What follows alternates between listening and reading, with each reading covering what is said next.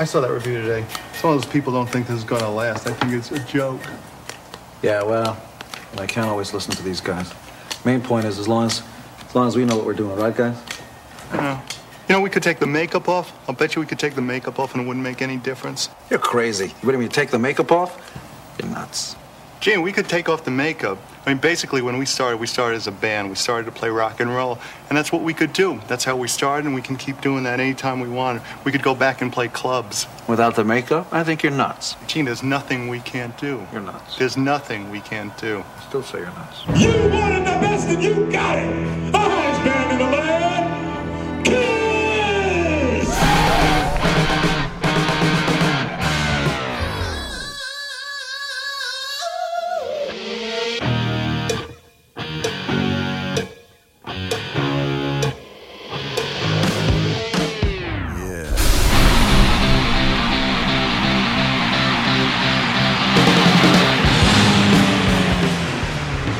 That's right, Kiss Army. You wanted the best, you got the best. I'm Matt Porter, and we are live in the Kiss Room.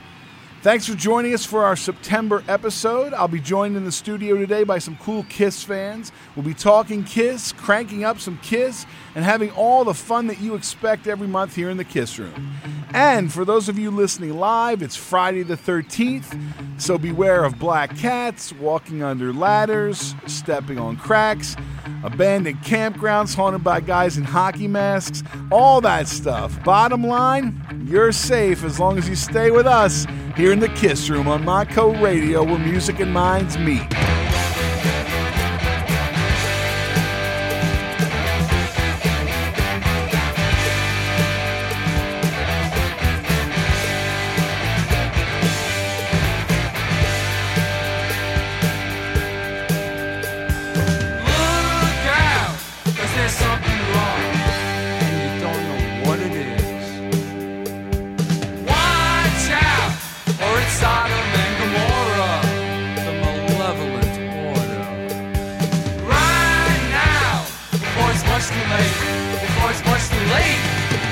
Dark light,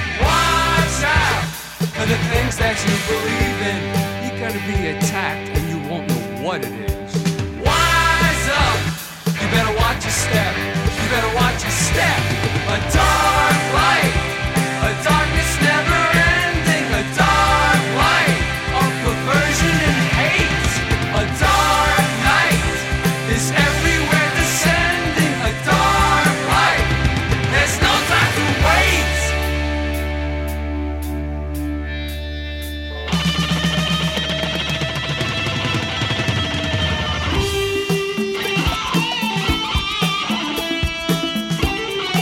never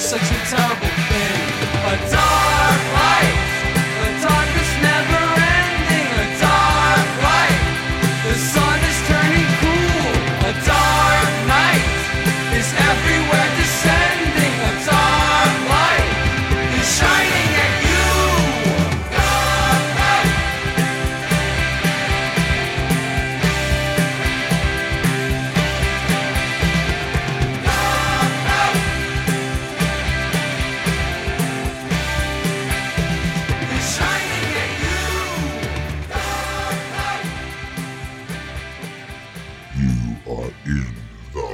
this room.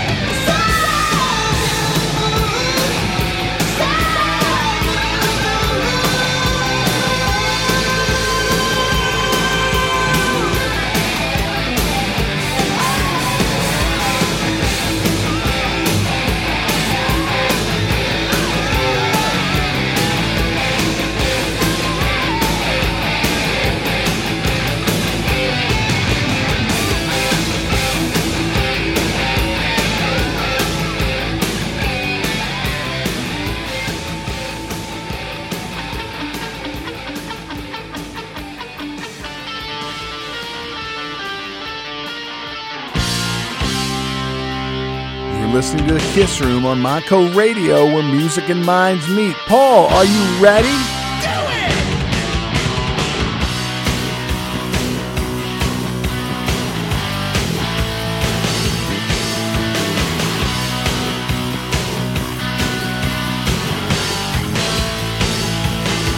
She was just nineteen, but in her eyes she was old enough to know we were popping.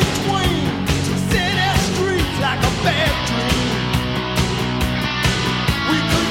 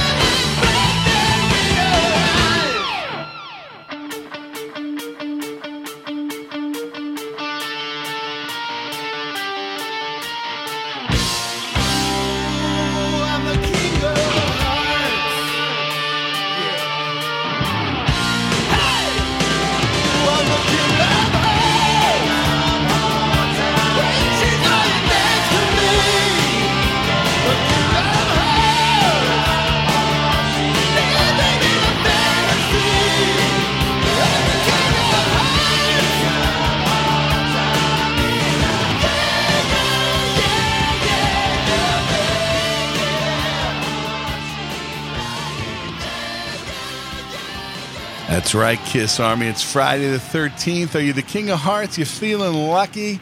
You got to be lucky here in the Kiss Room on Monaco Radio, where music and minds meet. I am, you know, filled with happiness here, even though it's Friday the thirteenth, because I got a room full of cool Kiss fans, like I said at the start. Let me bring up your mics. Welcome. I'm going to start right over on this side. First time in the Kiss Room, Dottie Jones. Welcome to the Kiss Room. Thank you, Matt.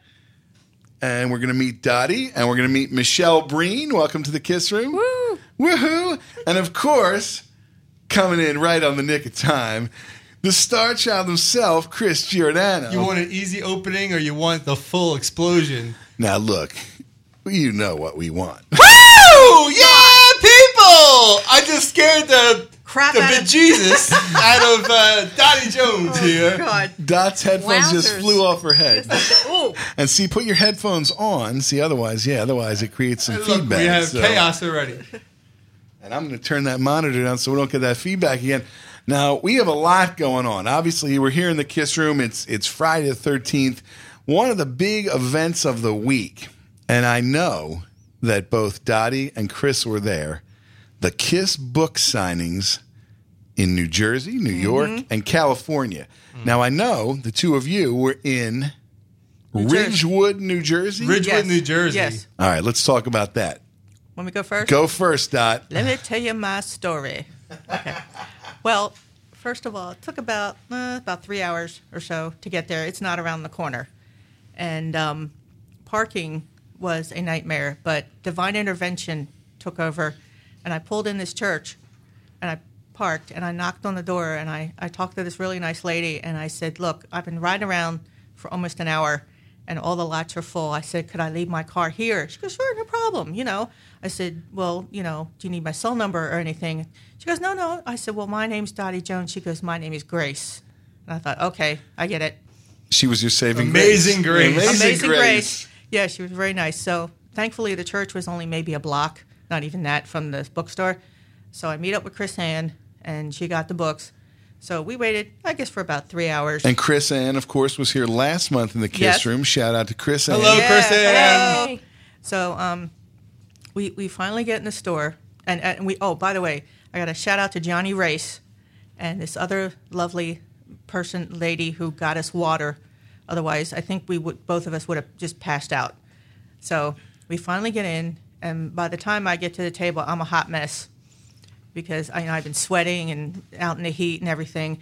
So I get up to Paul, and he, he looks at me, and he goes, oh, hey, how you doing? He must have remembered me from M M R. So he, he's, he's looking good, you know, because he's pointing at my shirt. So he signs my book, and he slides it over to Gene, and I look at Gene, and I go, oh, and I finally get to meet you, you know, and he just kind of gives me that smile. So he signs my book.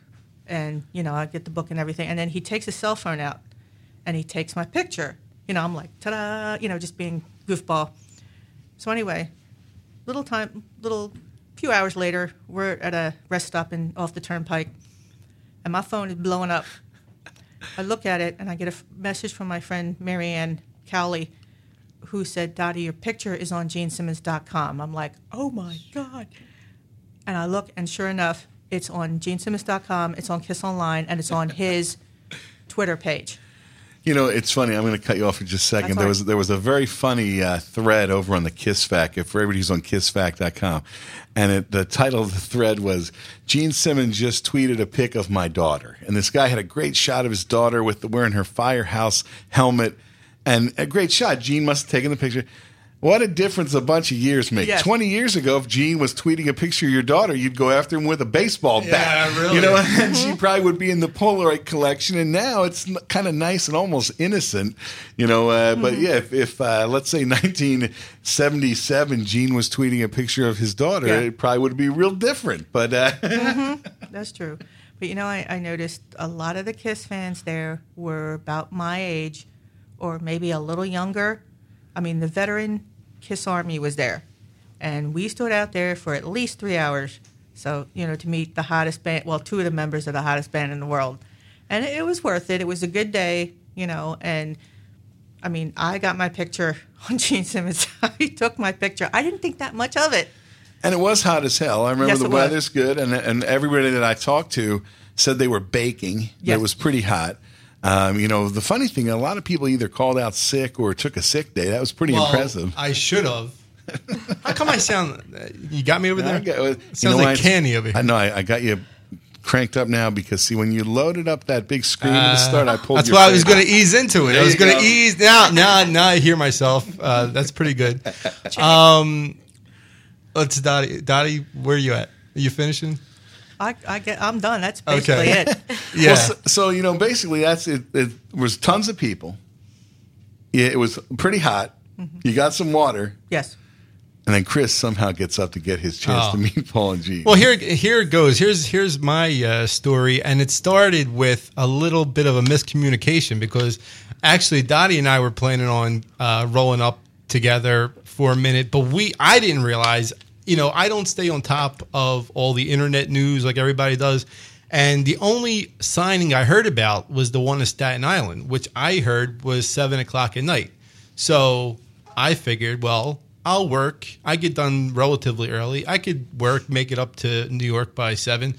Long story short, I find out that, no, Dottie's not going to New York. Dottie's going to Ridgewood, New Jersey, and Ridgewood, New Jersey starts at one p.m., and now I'm in a panic because I'm like, well, first of all, I don't know what time I'm going to get up there to buy a book. I don't want to buy a book at the last minute and be the last in line. So I made an arrangement with Dottie and Chrisann that we're going up early. I said, look, I will do my best to get out of work, but please, you know, get up there, get a book, get in line, hold my space, and I will do my best to get there.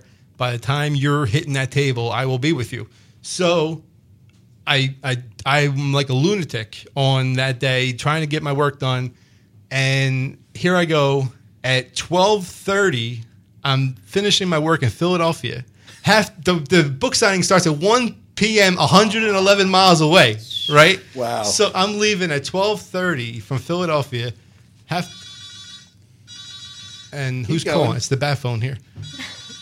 Hey, you take that. And so I'm going to continue. So... Here I go. I got to be, the book signing starts at one p.m. I leave Philadelphia at twelve thirty, one hundred eleven miles away. I drive the car like, you know, I'm in a high-speed chase.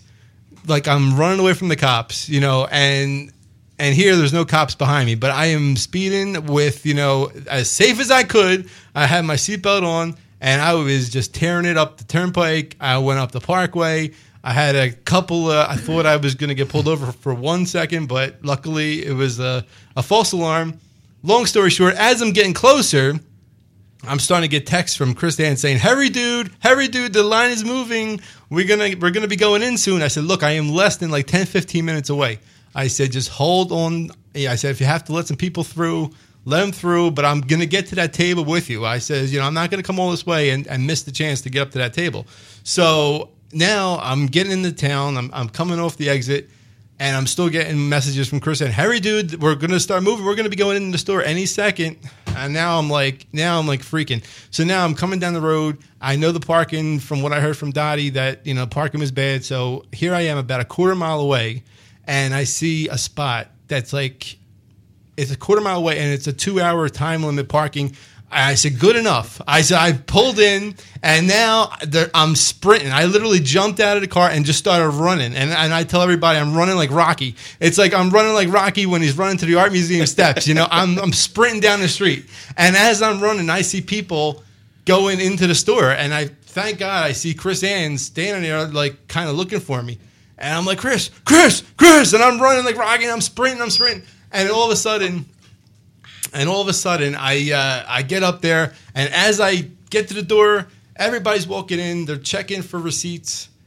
We as I literally got there, got in the door, showed we showed the receipts, and next thing you know, we're walking down the stairway to get to the approach to meet Paul and Gene. And I, I couldn't believe the timing of it all because, you know, five, ten minutes later, who knows? Uh, you know, Chris Ann might have gave up. Uh, I could have missed the whole opportunity. So now we get, we're in the store, and uh, now I'm all out of breath. I'm hyperventilating. It's hot in there. It's really hot. I mean, I, you know, for the people that were waiting the whole time, and it was it was it was unbearable. It was a hot summer day, and you know, summer's supposed to be over, but I got, I got in. I'm finally trying to get my composure. We're approaching the table. Now, you know, I, last time I met Paul Stanley was five years ago. And it wasn't the best meeting. I mean, you know, I've I, I, I've been doing the tribute for years. I, I I got some great meetings with him. He gave me some great compliments.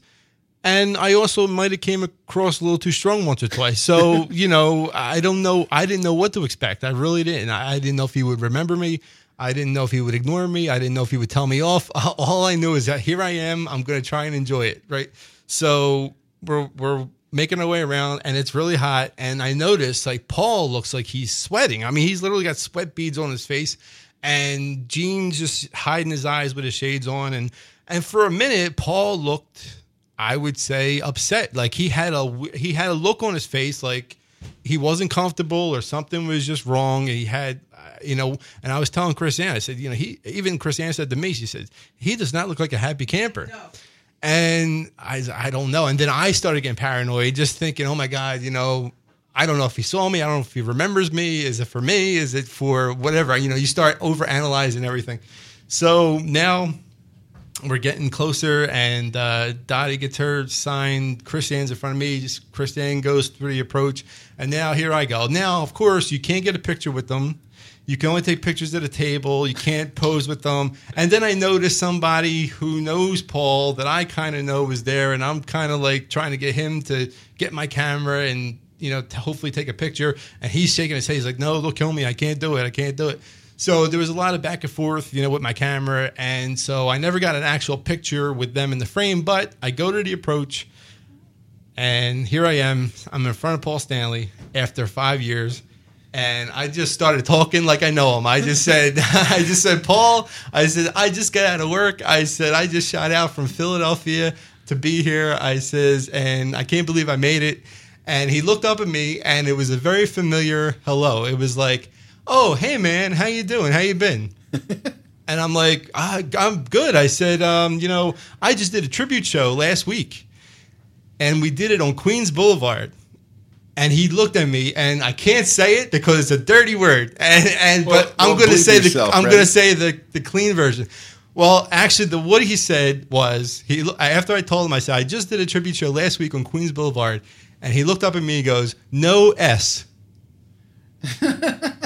And the clean version would be no crap. I think everybody can figure out what he said. And I said, yeah. And I said, yeah. And, and you know, and I was telling the people, I said, and I told them, I said, I did the Holy Spirit rap. Now, I didn't do the voice for him, but I said, Paul, I said, I did the Holy Spirit rap. I said, you know, I was telling the people how, like, this is holy ground that we're standing on. And I said, this is where it all started. And he looked up at me again after signing the book, and he goes, you'll have to teach me that one day.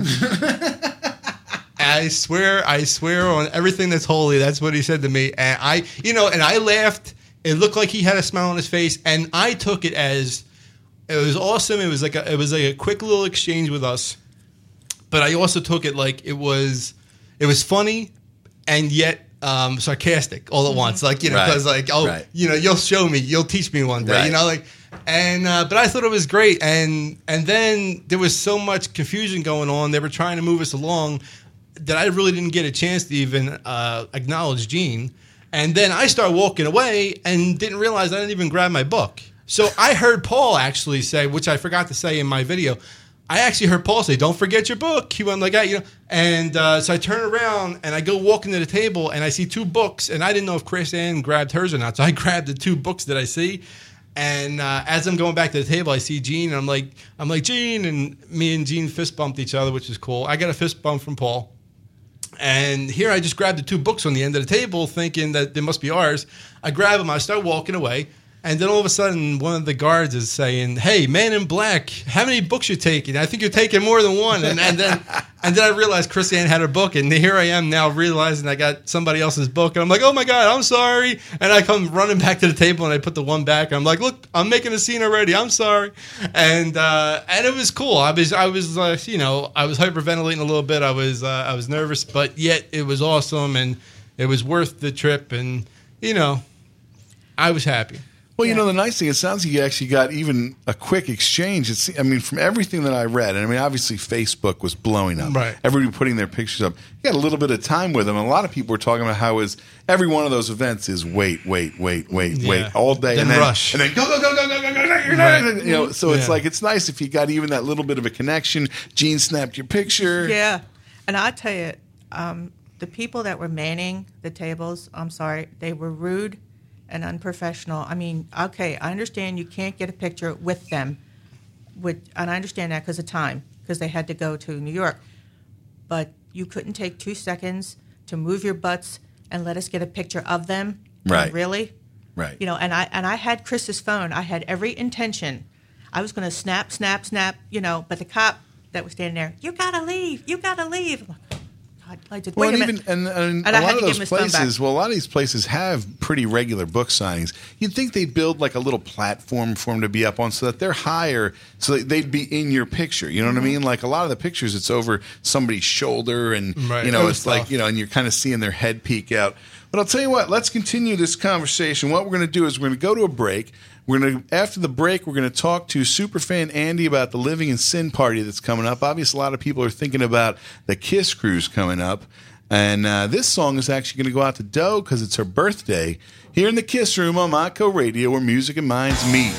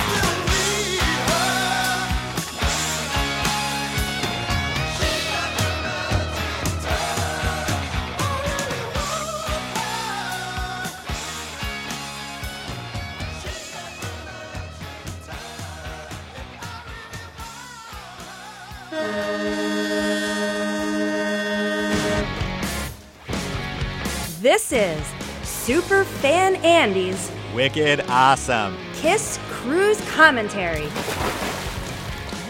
Yeah, that's right. And if you're listening, let me see if I got him patched in here. Superfan Andy, we got you live? Yeah, I'm here. Yes, there you are. Okay, and you're back in the Kiss Room. And, of course, you heard that familiar intro means, let's see, it's Friday the thirteenth. How many days till the cruise? Oh, man, I think it's forty-three or forty. No, actually, yeah, forty-three, forty-two. I don't know. I'm I'm getting all confused nowadays with all with the free parties going. I don't know what day is what anymore. All you know is that it's coming up fast, okay? That's the thing you got to remember is that a lot of people listening out there live from all over the planet, they're counting down the days because not only it's funny, my friend Bob, Bob Brodsky, he's probably listening. He says, look, it combines my favorite things. One of them is Kiss. The other is a vacation. How can you beat that? Is uh, Bob going? Let's see, yeah, Bob's going. I think Felix is going to go. Yeah, I'll be there. Chris is going. And obviously, Superfan Andy will be there. Tell us what you've got in store, Andy. Well, uh, hopefully everybody knows by about now that uh, Jeff Hopkins, Denise Hopkins, and myself, and uh, we're minus one this year, my mom. Uh, sorry, Mom. Uh, we're putting on the uh, Living in Sin party, number two this year. But this year, it's on Saturday, you know. There's a lot of parties on Sunday, but ours is two days in advance because we figured why not have something for everybody else who's coming in early, get an extra day early, really get things started, get it revved up for everybody. You know, well, hey, why not? So, um, you know, we did uh, for Wounded Warriors last year, um, you know, party, you know, do something for charity too. So this year, you know, we're doing it for, we're, we're like Kiss. We kind of, you know, we move on a little bit, you know, spread the wealth, as they say. So uh, this year, you know, we're doing uh, for Breast Cancer Research Foundation. And, um, you know, we'll do the same thing we did last year. We have a bunch of Kiss goodies, and uh, you know, we raffle them off, and uh, every ticket's like a dollar. It's, it's, it's, you know, everything's way worth more than a dollar. You know, if you went last year, yeah, you'll find out. And uh, you know, we got uh, Mister D J Noise. His name's Andy. D J Noise is coming back. He's going to be spinning the Kiss tunes in his own special way. It's unbelievable what he does. We have John Frederick, who's going to be like our official, unofficial, official Gene there. Official, unofficial, official. I like that. That's uh, that's committing. Yep, and uh, we have uh, we have uh, Miss Lydia Chris is going to be there. So wow. Our new extended book, and uh, basically, uh, if you buy a book, it's sixty dollars, and if you have a book and you want to bring it, it costs you five more dollars to to have it signed, and uh, that money will be donated.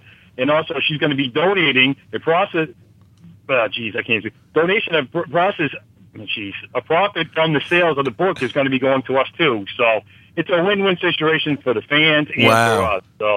So um, we got, uh, you know, we, we had uh, Living in Sin packs. They sold out. We had one hundred. They've gone, bang, gone. Wow. And, uh, yeah, so uh, as as Matt knows, Matt's already has one. So Matt knows what's inside of them. Yeah, I know. See, now, you sent me one months ago, and I right away, I'm so excited. I posted a picture, and you right away, hey, take that down. I want to keep people in surprise. You know, they, I don't want them to know what's in there. So, but I know. yeah, yeah. And uh, actually, next month when I come back on to see you or to talk to you, or, uh, we'll, we'll send you one. And, uh, you know, we'll, uh, we'll, we'll send you some, some lucky winner will win one. So we'll do that. Um And, uh, you know, we're going to go from uh, uh, six p.m., uh, to, uh, like five, you know, five to like midnight or so. And, uh, so, and also, uh, we, uh, finally, finally, it's taken us months in uh, discussions and stuff that, uh, we have a special, uh, Living in Sin t-shirt, and, uh, you can find that on the group thing. But, uh, you know, we, you only got about a month to order and pay for them because uh, it was just a last minute thing. So we're doing that, and those shirts are like twenty-five dollars a piece, and uh, five dollars is going to go towards, uh, you know, our charity, and, uh, you know, a couple bucks is going to go, so I can basically get them shipped down to Miami for us. So, you know, as, as always, we do not take any money. All the money is going to go to what it is. That's the deal we, the uh, three, four of us made. You know, if we were going to have some fun and do this, uh, nobody was going to make any profit, so that's the way we're going, and we're going to do it again this year. So, well, it sounds fantastic. I mean, obviously, everybody's obviously excited about who's going on the cruise. But then when you think about the kind of party that that's going to be, you're raising money for a good cause, you're rocking for a good cause, you got D J Noise there, and you're going to have Kiss fans from all over the planet. That is going to be crazy. Yeah, yeah, and uh, also uh, I can throw out there, you know, we're, I'm not saying this is in stone, this is just what, what, what I've been talking. Uh, we got a couple other things going up. Uh, Mister Alan J. Parker, who's doing the new Kiss movie that's going to supposedly be coming out next year. Right, he's right. doing, doing all things. Uh, he said he uh, might be uh, dropped by and roaming around if he's in town. He's supposed to be somewhere between Saturday and Sunday, so he said he might uh, stop by and check everything out. Wow. So that'd be kind of cool. And also, uh, there's another special guest that might stop by, uh, we, we heard, that uh, Maria Contessa, the lovely lady who actually did the mega, the Kiss costume from nineteen seventy-three to nineteen eighty-three. Wow. She might be in the house. Now, that is something unreal. And uh, I would love her to do a Q and A if she shows up, because uh, Lydia has already said that uh, she would do a Q and A with with, uh, with everybody there. So that that was uh, really kind of cool. It'd be kind of interesting to see Maria uh, jump in with Lydia in that topic, because I know they they were good friends back and they were good friends. So uh, it'd be kind of interesting. That'd be kind of cool. Well, and yeah, and plus both of them, clearly Lydia as well, were there from the start. And and I think, you know, we obviously, we started off the show talking about Ken Sharp's new book and how that details the beginning. And then you're getting people like that to talk right about it. That's what's so exciting about those Q and A's. It's people that, you know, had the firsthand, you know, accounts of everything that happened. I'm sure she's got some great stories as far as, uh, you know, when she was making all their costumes. This is back when, in a very formative time of the band. Yeah, because uh, lately she's been putting up some pictures here and there about, uh, you know, she put a picture of Haunted in Hell the other day, and, you know, the first time she made the bat thing, the bat wing for Gene and stuff, and the picture that Gene had, had signed and everything. So, I mean, it's, it's, it's pretty wild. Plus, Lydia's new, you know, Lydia's book is, uh, to me, I, I, as of right now, her book is still a number one. I mean, she was there. It's a great book. Yeah, yeah. I, I, I don't. So far, I mean, uh, you know, I haven't got the Nothing to Lose yet. Uh, Mister Amazon, hurry up. Yeah, Lydia's book was unbelievable, and I think was really one of the first ones that, first of all, was really created, you know, outside of kind of the uh, the uh, Kiss factory in a way. Like, she told the stories pretty much, you know, her her own way, rather than a lot of the books that we had gotten before were told kind of through the uh, through the Kiss machine maybe. And I think it's what Ken Sharp's book's real good is, even though it says it's Ken Sharp and Gene Simmons and Paul Stanley, I think you're getting a very well-rounded look, you know, at those early days. And I think that's, you know, obviously something that's going to make these books stand out. Yeah, you know, in uh, the slamming thing, you know, you know, so after all, it gets kind of old. Exactly. Kind of slamming stories get kind of old. It's like, let it go, let's go. So we got, now, obviously, if people go to the kiss room dot com, they can find a link to your uh, Living in Sin party page on Facebook. Uh, they can get all the information there. Uh, is there anything, like, really, you know, you said you you got some surprises. I think we got some good surprises. Anything else under your hat you want to spill right here on the Kiss Room? I got another thing. Uh, actually, next week, we've been kind of debating this, but I think next week uh, what's going to happen is uh, uh, my mom, everybody started calling her Kiss Mom last year when she went on the cruise. Um, she's uh, very talented in doing quilts, and I've just realized this. I know she did quilts before, but she got her hands on a bunch of Kiss Hello Kitty stuff, the, the material. So uh, what she did is she made a blanket. It's got to be like three feet Uh, uh, wide and about four or five feet long. I'll get the dimensions. But uh, we're going to put that one up on uh, eBay and see how much we can get for the charity, because, uh, I don't know, my mom's wrote something on the back of it, so we're hoping, you know, somebody will buy it for whatever, and, uh, you know, all the money's going to go to the charity. So it, it's amazing, and uh, next week it's supposed to go up on eBay, and so we'll put the pictures up all over. We're just, uh, that's the next week thing going on, so there's just a lot going on, you know. It's hard to... breathe, you know. So we're counting we're counting down the days until the Kiss Cruise. Those of you that are going, obviously, uh, those of you that will be at the Living in Sin party. I think you also have a pub crawl coming up. Crawl with a well, K. Yeah, yeah. Well, he, here's the thing. It's not really my crawl. It's uh, Tina Malloy's uh, idea. Hi, Tina. Um, she she just said, hey, in the Kiss the Kiss Cruise rooms, and she's like, hey, man, let's let's have a Kiss Navy pub crawl.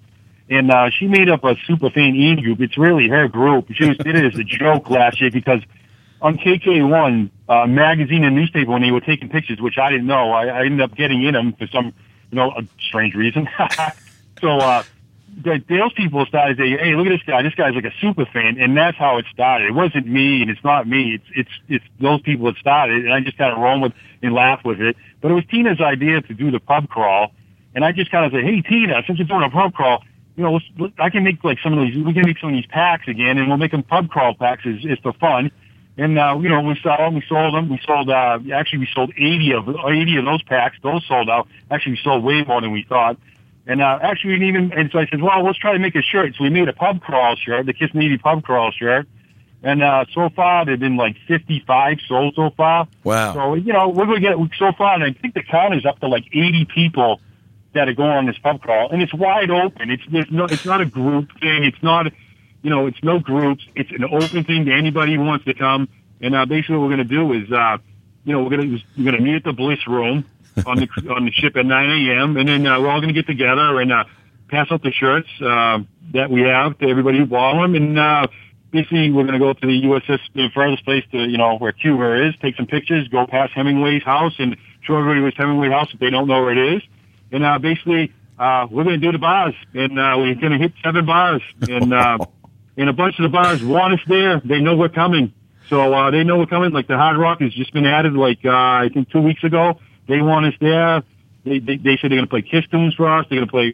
I mean, I, this is incredible. So uh, they know we're coming. So we're just going out to have a good time. We just want people to have a good time. And like we said, it's wide open to anybody who wants to come.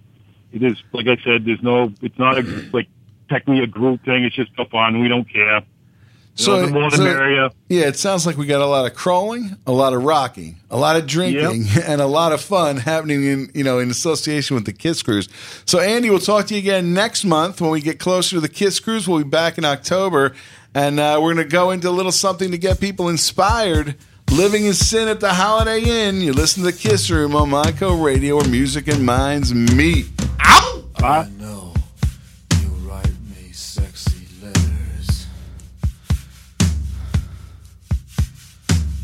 You send your pictures for my wall. You found the hotel where I'm staying, and you build up your nerve, and then you call.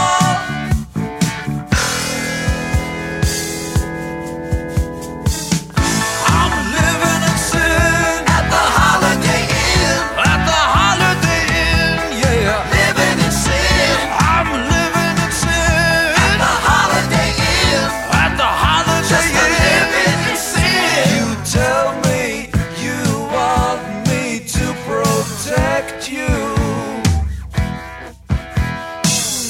Sometimes my love can go too far. Deep in your heart, you wanna love me. But come closer, I know who you are.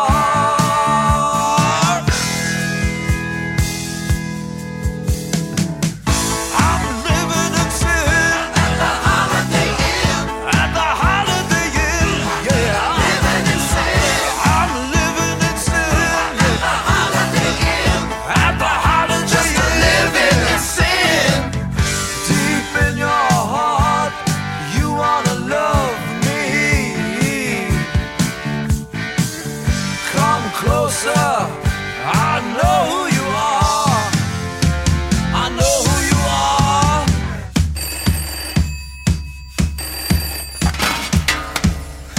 Hello, baby. Hello. Oh, it's Gene Simmons. Oh, can I, oh my God. Oh, oh, it's, oh, oh, oh, oh, oh. Is that true what they say about that you get to know your friends personally? I mean, real, I mean, real personally, they have tried. Jeez. Oh, oh, my God. I know you write me sexy letters. But sometimes my love can go too far. I'm living in sin at the Holiday Inn. At the Holiday Inn, yeah. I'm living in sin. I'm living in sin at the Holiday Inn. At the Holiday Inn. Inn. I'm living in sin at the Holiday Inn. At the Holiday Inn. Living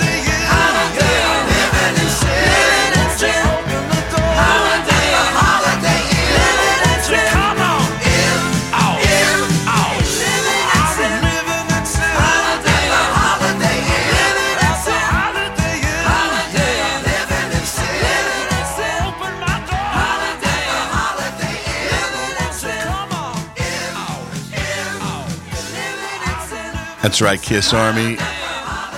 We got Living in Sin at the Holiday Inn. Obviously, if you're going on the cruise, you want to hook up with uh, Superfan Andy and that whole gang. Uh, that sounds like a blast. It sounds to me like they're going to have a really good time. So uh, we got a couple minutes. We're going to head up into our four o'clock break. We're going to talk with Billy McGuffey from Extreme Creations. We're going to give away one of his awesome prints. He sent us a print that we're going to give away Uh, live on the air. We had a lot of entries. So uh, people from all over the planet. What we're going to do is, in fact, I have a box here. Let's see, with all of your names. Ready? See, ready, if, if you entered. That's a lot of names. Ready? You might be. Wow. I print them all out. They might, you might, oh, one fell out. Look, well, there's a live human being over there. So we'll put them in there. We, we're going to pull one out live on the air. And it just might be you. So, uh, you know, that's coming right up after uh, after four o'clock. So that was fun. We talked to uh, Superfan Andy. Obviously, we had that. Um, Chris, I think we got a shout-out. Send a couple shout-outs there. Well, we got a shout-out to our favorite Canadian fan, Rosetta Candy. Uh, that's her name on Facebook. And uh, we want to say hello to Robbie Cooper, who's in uh, – he's the Alice Cooper of the Eyes of Alice, and they're listening right now.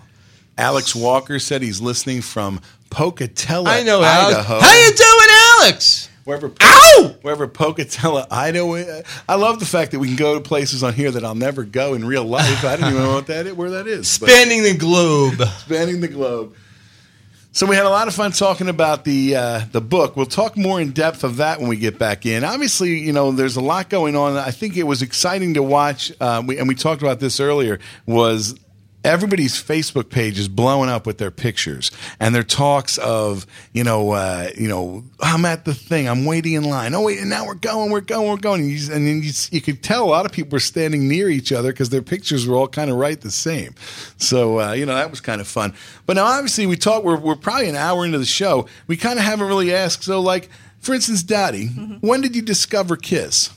Oh, boy. Let's see. I was about sixteen. Actually, I saw them on the Mike Douglas show, if anyone out there is old enough right. to remember that. Sure. And I, I saw, I mean, I thought they were great, you know, and I saw Gene Simmons. I'm like, oh, my God. And my mother is like, oh, that's disgusting. You know, that is, he's the ugliest thing I've ever seen, you know, you know, typical. But I, I was fascinated. So um, my first album that I got actually was Destroyer. And I loved it, but I so I went back and got their first three albums, and of course I got Kiss Alive, and I was hooked.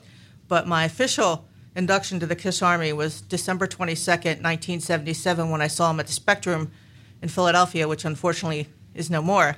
Right. And um, I, I was just like, wow, they were the greatest thing I had ever seen. And every other band I saw after that was like, yeah, they were good, but they weren't Kiss.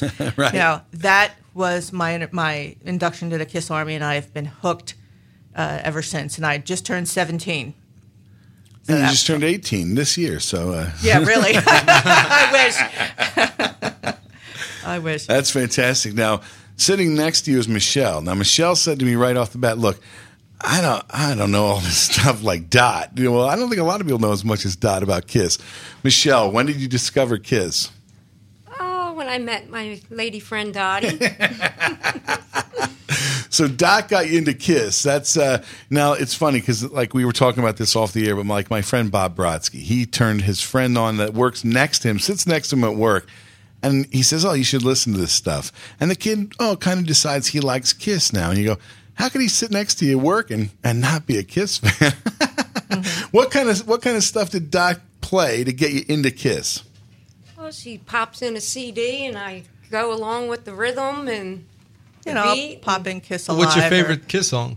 My favorite Kiss song? We were playing that on the way. I don't know the name of it. Well, we were playing the first C D, and uh, of course, you know, Nothing to Lose came on. She she is very new, so I don't know if she has a favorite. You got nothing to lose. Two, three, never never you know, too old to become a Kiss fan. Yeah, never. So, um, absolutely. You know, so that. I and she and for my last birthday she got me a Kiss laminate, you know, a lanyard, and uh, a Kiss shot glass. Nice. So yeah, she knows I'm a Kiss fan. So we we have to educate her. I'm initiating. She's in the learning process. Well, see, that's a good. This thing. Is a good place to be, the Kiss room. Look at all the right. Kiss stuff we're surrounded by. We're surrounded so by awesome. It. Well, the nice thing is also is, and this is something we talk about a lot, but there's right now there's a lot of really good podcasts as well, mm-hmm. which are talking about like really like the most minute details sometimes, really picking them apart, you know, and that's the fun thing. I think you're getting a lot of these different voices. They're, they're kind of everywhere. Ken's book, obviously, that's something I want to talk about when we talk about the book. Is the, is are books like that good for somebody who's maybe just getting into the band, or is it targeted toward us, even though we kind of know all the stories? Mm-hmm. So we're going to talk about that really when we head into our second hour. Right now, we're actually going to go into a break here where we're going to try and get Billy McGuffey from Extreme Creations on the line. Um, obviously, uh, you know, one of the things, if you've uh, watched politics at all, there's a lot of bad news in the world this week. You know, people thinking about, you know, uh, what we're going to do in other countries and things like that. So I actually I pulled this off a bootleg. Kind of seemed like it actually seemed to fit. And uh, we'll turn this back over to Paul Stanley. Here's a little song having to do with a little bit of social commentary. This one's called I've Had Enough.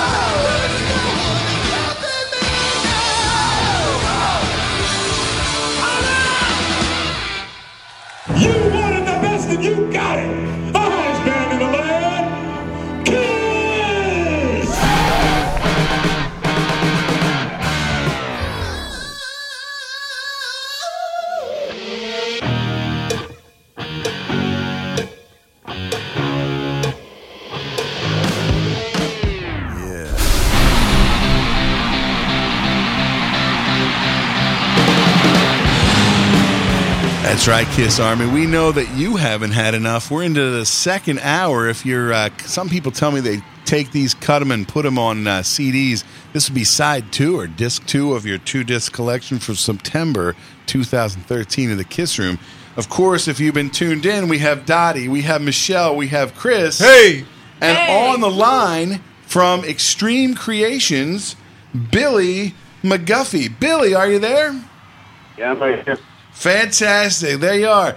So now, Billy, we met you vi- very much via Facebook because you share all of your awesome artwork in a lot of the different uh, KISS pages. And uh, obviously, a lot of your prints are, you know, you're creating artwork inspired by KISS. And uh, tell us, really, how did you get into being a KISS fan? Uh, pretty much as a kid. Um, I was heavily into comic books and all the artwork, and pretty much was pretty close to uh, some of the monsters and superheroes that I liked. Exactly, and that was now, do you remember when you first saw, like, the KISS comic book? Oh, yeah, I went out and bought that.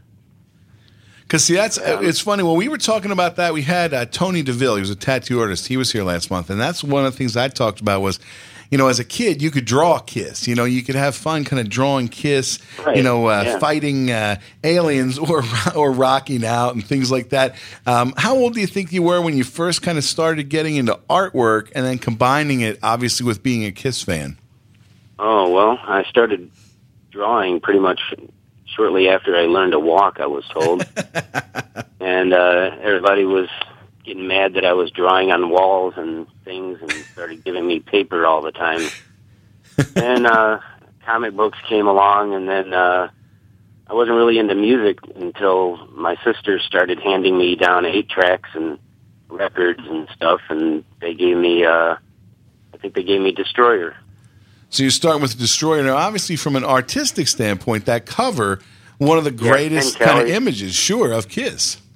Yeah, I was already familiar with Ken Kelly's artwork, and uh, then I noticed his name was on that cover, so I was like, wow, must be a good band if Ken Kelly did the artwork.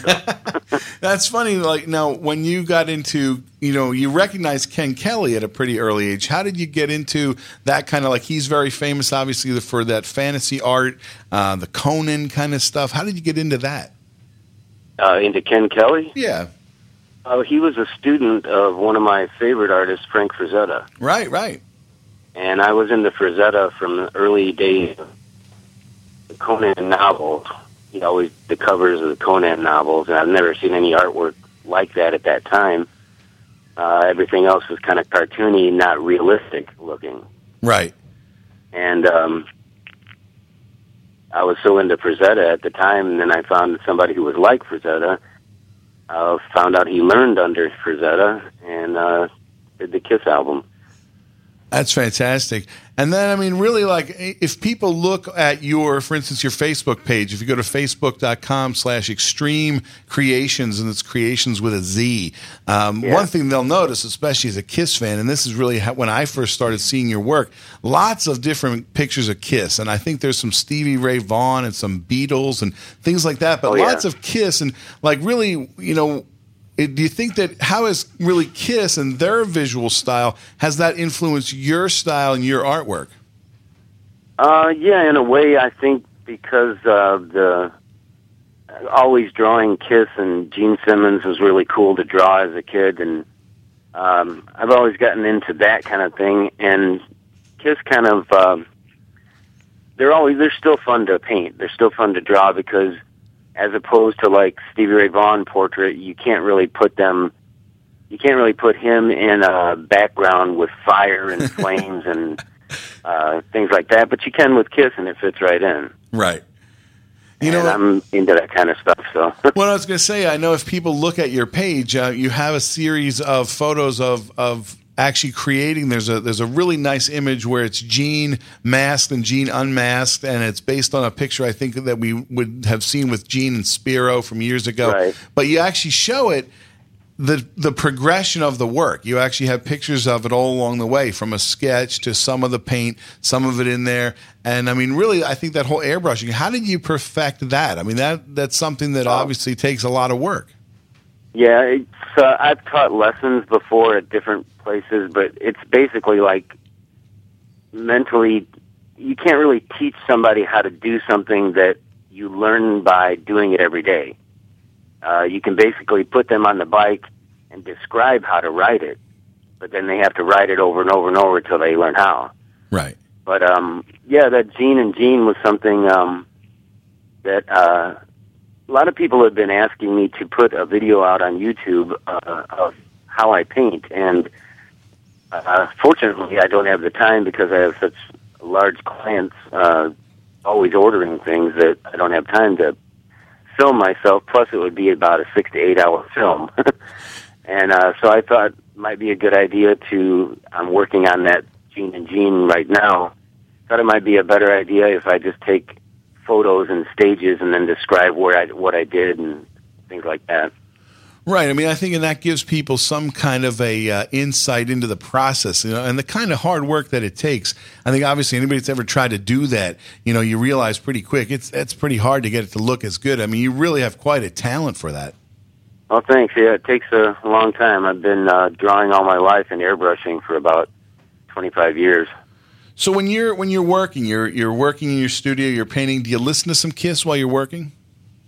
Yeah, I've got uh, usually I've got everything from Kiss to um, Paul Simon on my iTunes, and I just hit shuffle and listen to everything. So uh, does it does it change your mood? You go from something maybe War Machine is on, and all of a sudden Paul Simon comes on. Uh, you know, when you're painting, uh, how does that affect you? Yeah, it doesn't really change. I think I'm more in my own zone, and the music is just there to keep me company. Keeps keeps the energy going. That's good. Yeah. Now, when did you first see Kiss? Um, they were in to the Chicago area, and I was airbrushing uh, outside in the lobby area of where they were playing. I think it was at the Odeum in, um, I don't remember the name of the town now, but uh, yeah, I was airbrushing out in the um, the lobby area, and they were playing inside, and I got to... Um, Didn't really get to meet anybody, but got to see some of the show. I was busy out in the lobby, so I could poke my head in now and then and watch them, but that's about it. Wow. Well, that, that's something else. I mean, obviously, that's the thing. A lot of time we love to hear people's stories of when they discovered Kiss and how it influences them in their life. And, you know, it's uh, it's fun because your work, I mean, obviously, you post in a lot of different groups, and everybody is so impressed. I mean, the, the kind of feedback that you're, that you're getting is fantastic. And we're thrilled because you've given us a print that we're going to give away on the air. So uh, what we're going to do is we're going to go to a song, and when we come back, we're actually going to pull it out of the hat, you know, random style. Any last words you want to say to all your fans? Well, I appreciate all the tremendous support everybody's given me, and uh, I couldn't make this business work without you guys. Love all of you. Well, thanks for joining us. Thanks for letting us give away a print. We're going to listen to a song, and when we come back, we're going to pick a winner, winner, chicken dinner here dinner. on the Mon- in the Kiss Room on Monaco Radio, where music and minds meet. All right, rock on.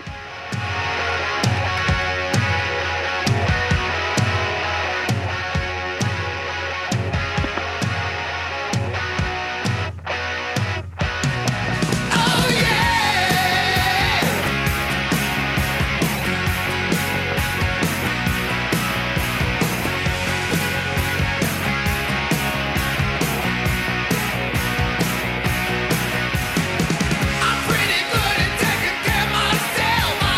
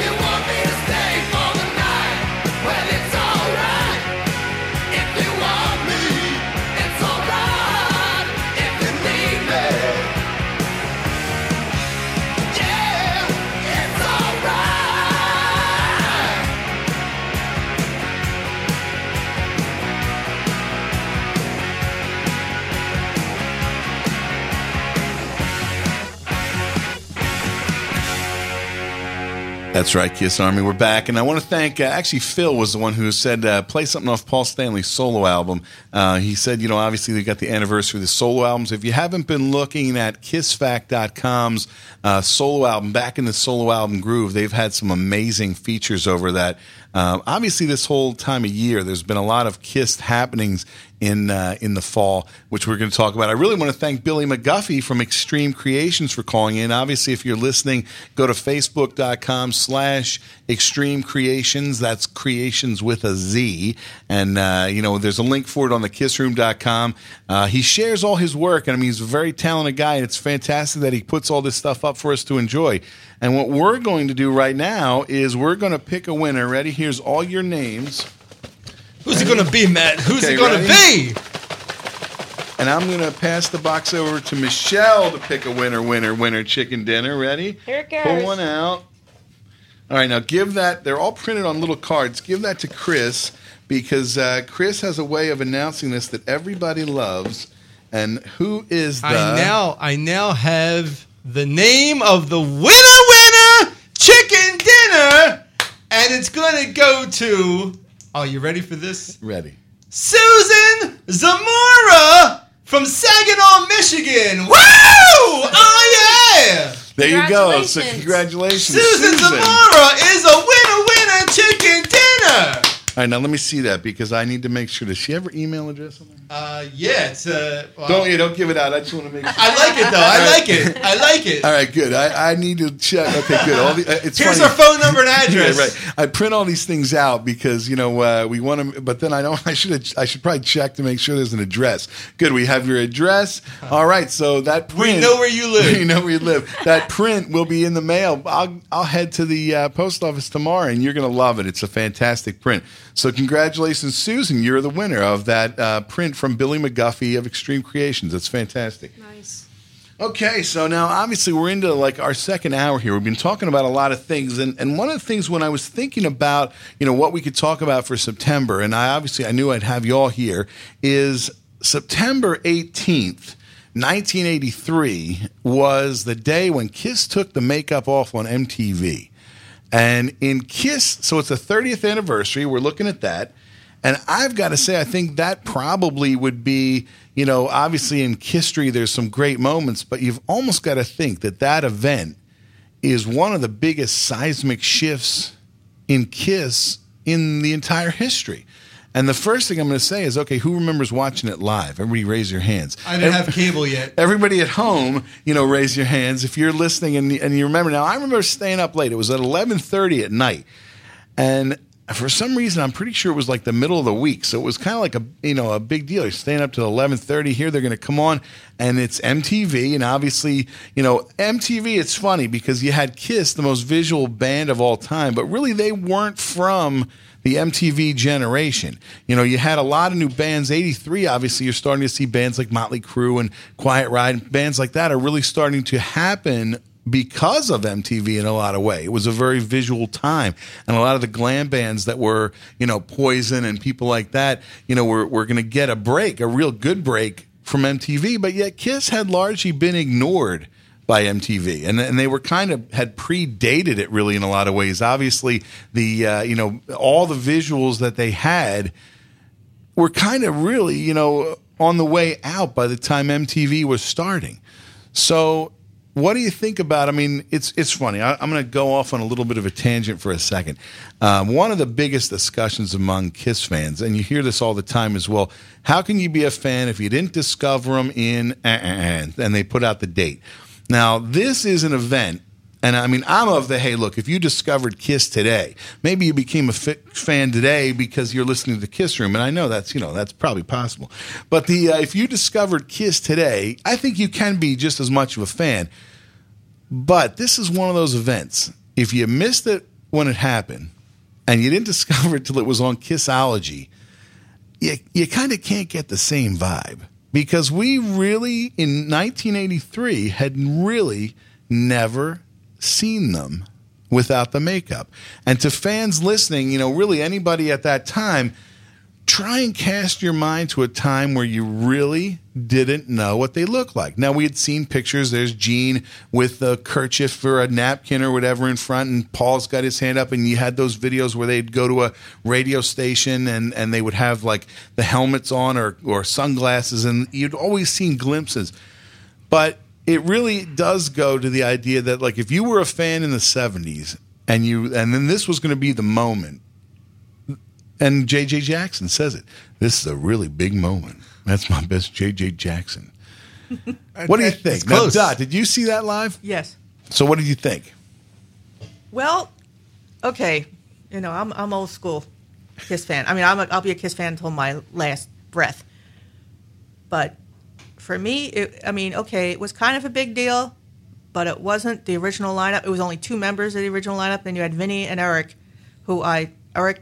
was awesome, you know. But yeah, it, it was a big deal. It's, but what really took my breath away, and I told you this earlier, when I saw the cover of Lick It Up, I'm like, oh, you know, it was a great shot and very handsome, four ha- very handsome men. And that's what took my breath away. That's what, like, wow, you know. I mean, yeah, like I said, I saw it like millions of other Kiss fans. Oh, they're going to take the makeup off. You know, yeah, it was exciting. But what really took my breath away was that cover. When I saw that, I thought, wow. Well, you know, and you actually bring up a good point. I think it's funny in a way because, I mean, obviously if you spend even thirty seconds on a Kiss message board or in a Kiss group, somebody's going to bring up the argument about who's in the band and who's doing the what and this and that and the other and this and that and the makeup and blah, blah, blah. But I do remember at the time feeling, you know, a little disappointed by the well, fact that not it, the original it four. wasn't the original four. And in nineteen eighty, I forget what the name of the magazine was, but they did post pictures of Kiss right. without makeup. I mean, it was, you, it was People Paul from the, one of those. Right? It was, and it was Paul was from the profile, and I remember uh, Gene was the only one that was fully exposed, and Paul was like from the side, and uh, Ace had his uh, mouth and nose covered coming out of Studio fifty-four, so it was really like, eh, you know. But you, you'd seen glimpses, I think, and that's actually a good point. But the fact is that you saw. Every once in a while, there were these pictures. Yeah. But you never, and plus the fact as a kid, and I remember thinking, that's not them. That's probably somebody else. I don't, you know, I didn't want to believe it. You know, and I remember seeing that picture, the Cream magazine, the famous ones that, you know, had, you know, obviously been kept very secret. Yeah. And just, eh, that might not be Kiss because you didn't want to believe it. You know, it was different. You know, now, Michelle, obviously, you're getting into Kiss later. When you think about something like that, does that have any resonance to you? The, the makeup coming off, being on, it's you've kind of known it off and on. And I think, and, and that's kind of the thing. A lot of fans come in. What do you think of that? Like when you first discovered them, the makeup was already back on, right? I'm more going by the instruments than I am the image. Well, yeah, well, that's I'm, a perfect example. Well, now, yeah. that's, you kind of summed up one thing that a lot of uh, a lot of fans will end every argument with one thing. It's all about the music. Exactly, I don't exactly. care. It's true because, and you know, uh, how we're kind of saying how it was kind of anticlimactic without the original four, and you know, it was it was a cool moment that they took off the makeup, but yet it wasn't really that big a deal at the time. But the, the the the big news of it was that it did create an excitement about the future of the band because the makeup did run its course. Now here they here they go, basically starting over with a new image, and you know who they are. And now they come out with a with a great song, an album, Lick It Up. And for me, I personally, you know, I got into them, I was six years old. Uh, I got into them around the Dynasty era. You know, I went back and learned the history of it. I did not understand or like the Elder, so they lost me around that period, like like, like they lost a lot of people. And here they go, nineteen eighty-three, and I remember I didn't get to see it live, but I remember there was a local show called Dancing on Air. Sure. And they played the video, uh, Lick It Up. And I remember being at my grandmother's friend's house, and I'm just, you know, ten years old, and I'm I'm over there looking at the T V, and here they go, like you you know, the song starts, and you see them walking, and that's when for me it became exciting because I didn't see the unmasking, so I'm I'm waiting to see their faces now, and I'm like, you know, well, I, I think that's Paul with the with the leopard, you know, and, and with the leopard boots and the blue jeans, and then you know when the when it pans up, it's like, all right, that's Paul, there's Gene, you know. Then for me is when it was exciting. And then for me, growing up, I was very much into the non-makeup era, you know. And for me, like Paul Stanley really became Paul Stanley in my eyes is in the eighties. You know, it's like the star child's cool, the makeup is cool, but his voice and his whole persona grew for me in the eighties, you know? Well, you know, that's an interesting point, too. The video, I think really even when you think about the unmasking, I remember them coming into it, and they're sitting there, and they did that reveal where they had the freeze frame of them with the makeup, and it dissolves into right. the picture of them without. Really, I think, you know what? I mean, obviously looking back, you know, all these years later, but the way they reveal it in the Lick It Up video is cooler. It's the boots, here come the boots, here come the boots, and then when it tilts it's up on their up, faces, yeah, yeah, yeah and it's thrilling. Cool. And I remember, you know, it was and it was interesting. Plus the fact, I think one of the things that you talk about, in a way, as much as they had defined personalities via their characters, now they had these very defined personalities because they were, it wasn't, you know, so much a character, you kind of saw this new mm-hmm. person. And I think it was exciting, and especially like you mentioned Paul, but I mean, Paul becomes, you know, now he doesn't have to have this costume. He's running all over the place. He's got sneakers on. Right. So he's jumping like crazy. Even Gene, you know, running around like crazy. You watch Gene now, and I mean, you know, you know, in that he's got forty, fifty pounds worth of armor on. Now he's got, you know, they're, they were sprinting around the stage back then. I mean, it's funny because, you know, they talk about that if you want to put it in the history. I mean, the last makeup concert, obviously, until the um, until the Reunion tour is June twenty-fifth, nineteen eighty-three. That's that's the last one they they were doing. Uh, is that in Brazil? It's that Sao Paulo or yeah. whatever. And again, yeah, a place, Brazil. Hopefully there's some people listening. I know I'll never get there, but, uh, you know, it's one of those where depending on which magazine you read, there was either sixty-five thousand or sixty-five million people there. And, uh, you know, and, and but you figure also at the time, think about that, was around eighty-two. Bill O'Coin has left. He's not managing them anymore. So, I mean, they're looking at how can they find their way. You know, the first really decade of Kiss is now over. I mean, they've, they're wrapping up their time with Bill and taking the makeup off at the same time. And I think trying to do anything they could to get M T V, you know, to welcome them in. M T V was was really, a, and, a, and again, that's another thing, you know, we talk about, you know, what age were you when you got into stuff? But M T V really was like a gold-making machine. I mean, really, if M T V put you on, that became the hot thing. I mean, think how many bands, and I'm sure you can think of ones in your mind that really made their career on M T V. It's, you know, we love it, and we I want my M T V, and it made some of these people really big stars. So then you figure the makeup comes off, and now M T V kind of, I think, had a stake in Kiss. You know, it was like we were the ones who gave you that unmasking. And, you know, I remember, I mean, obviously Kiss became part of that whole group. I mean, you had videos like Heaven's on Fire and, you know, uh, things like that that were premiering on M T V. And uh, and then really when you think about that is, you know, then the, the Lick It Up comes out on September twenty-third, nineteen eighty-three. So you're talking in that period of time, you know, you're getting to see the video, you're hearing the single, and then here's this new album. And, and I will say, I, I really do associate like Lick It Up and, and Animalize and things like that with this time of year because you were all, it was always back to school. Mm-hmm. You know, everybody had their new shirts on. A lot of time they'd have their Kiss shirt on, but uh, it was it's always that kind of time of the year. You remember where you were and what you were doing, and hey, there was a new Kiss album. And, uh, you know, so obviously this time in nineteen eighty-three, and then the Lick It Up tour started around October. In fact, you know what, I wrote it, uh, it's October eleventh, nineteen eighty-three in Lisboa, Portugal. Lisbon. Lisbon, Lisbon there Portugal, you go. Yeah. And, and I saw it, you know, I watched that a lot on the, on the Kissology. They show it.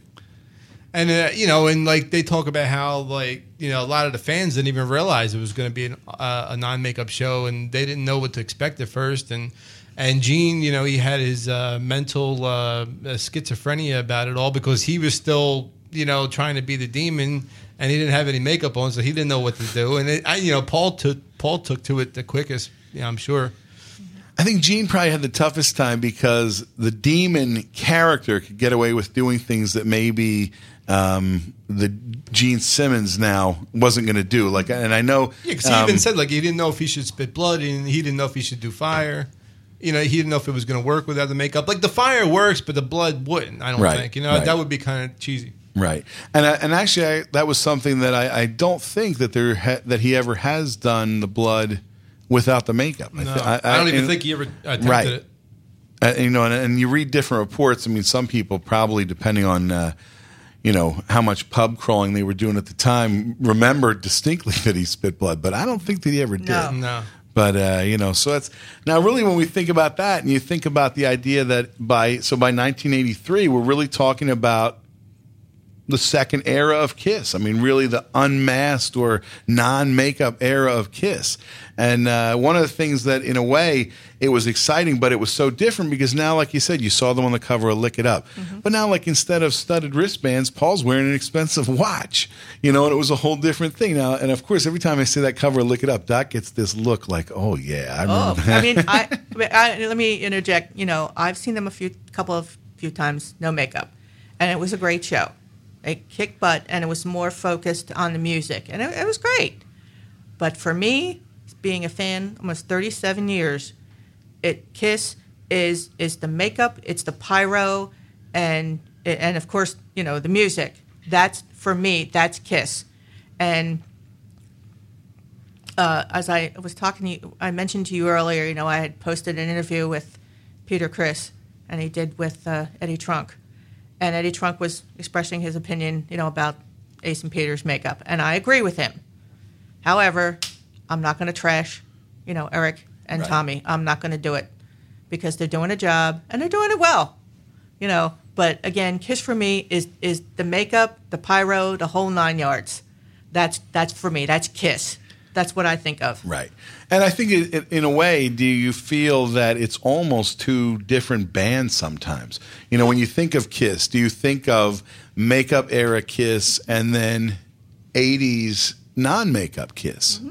You know, and and I, it's funny that there are certain songs that clearly have still managed, that did manage to find their way into the set list and stay. You know, things like, uh, you know, Heaven's on Fire stayed around even, you know, they were doing that with the makeup on. But, I mean, they, it almost becomes two separate things, you know, and, and I think you have so many staples of that original era, you know, song-wise and visually and things like that, that it becomes, you know, there become staples of the whole Kiss persona. Yeah, but, like, you know, David Bowie was always David Bowie. I mean, even when he was doing Ziggy Stardust and, and, and different looks and different concepts, I mean, you know, all bands go through a change and they evolve and members come and go. And it happens with all bands, but yet Kiss gets crucified because, you know, oh, it's such a drastic thing, you know, because it came from makeup to no makeup. I mean, but all bands, uh, you know, have that change, and you know, and if you're going to be a hardcore fan like most of us are, you know, you're going to stick with them no matter what. Mm-hmm.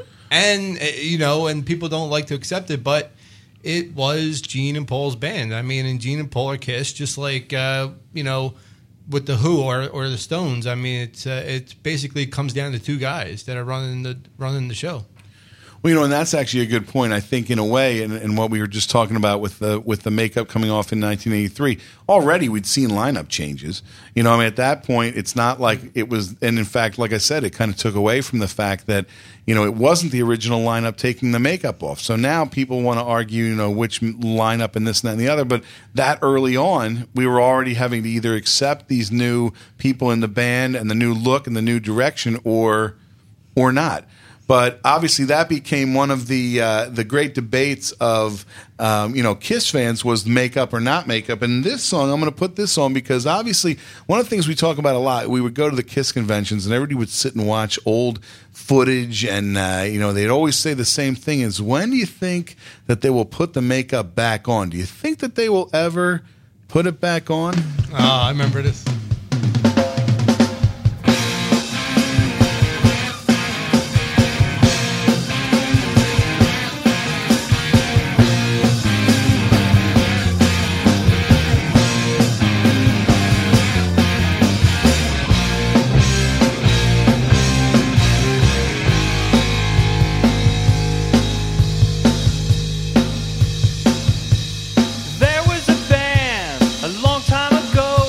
The high-